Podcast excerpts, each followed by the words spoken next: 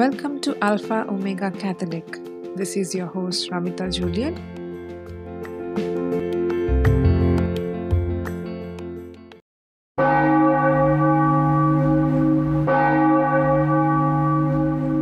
Veni Creator Spiritus, mentes tuorum visita,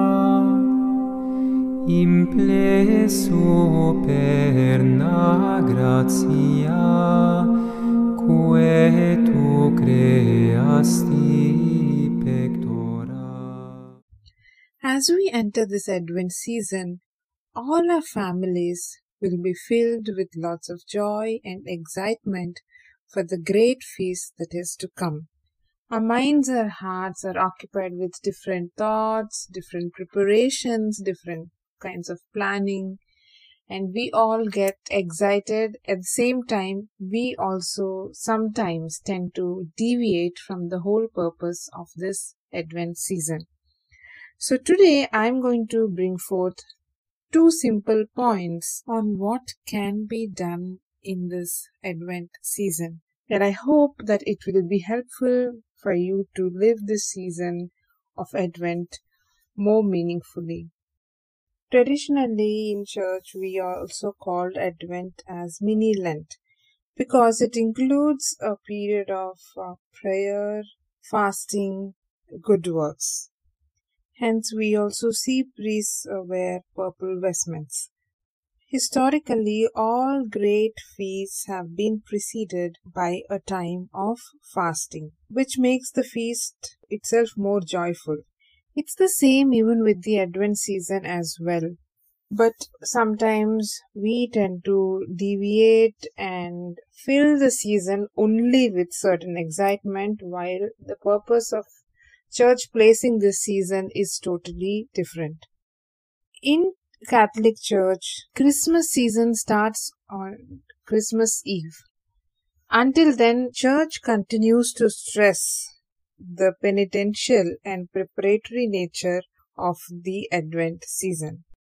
When I was thinking, how can I uh, live this season more meaningfully, I could sum up the whole uh, season in two words. One is preparation, and second is being alert or vigilant. So, first is preparation. We prepare for the coming of Christ in three ways. One is for the actual feast, second is for the second coming of Christ, and third is coming of Christ into our hearts. So, we are called to prepare our souls so that we receive Christ worthily. We can start this with a good confession, which gives us the graces as we clean our souls first. We make space for Jesus in our hearts. The second word is being alert or vigilant. We see that even in Sunday Gospel readings, where there is a sense of alertness and vigilance that has been demanded by our Lord Jesus, as we never know when he comes. Those are the scriptures that, that will be uh, read to us so that we ponder on this uh, word alert. So, what does it mean to be alert and vigilant? It, it means that we are aware of our own pitfalls, our attachments, our unruly passions, etc. So, to be vigilant and alert, first we need to know ourselves, reflect on our lifestyle, reflect on our own temperaments, passions, and attachments which are blocking us to advance in our spiritual progress. So, one way of doing that is we can question ourselves where is your heart's desire or what is your heart longing for? Irrespective of the number of duties and the and responsibilities that you have in the day, we clearly know our heart's desire we will know what we are really longing for. So that itself gives us an answer. So, in most of the time, it is human for us to disorient and deviate. But this Advent is a wonderful time to reorient our hearts towards God, reflect on ourselves, and ponder on our choices. As we all know that new liturgical year starts with Advent season in Catholic Church.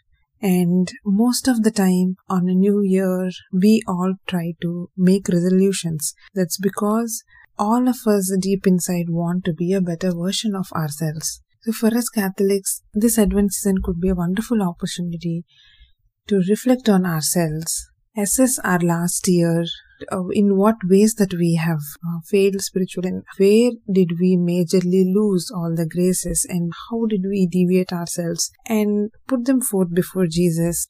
Pray and ask Lord to help us to progress and to be conscious about our choices and give us the grace to be aware and be alert and vigilant so that we won't fall. Yes, we also can fill this season with good works and lot of activities, but at the end, we also need to be self-aware, reflect so that with the help of His grace, advance towards Jesus and reorient ourselves towards God in more meaningful way for the glory of God. God bless.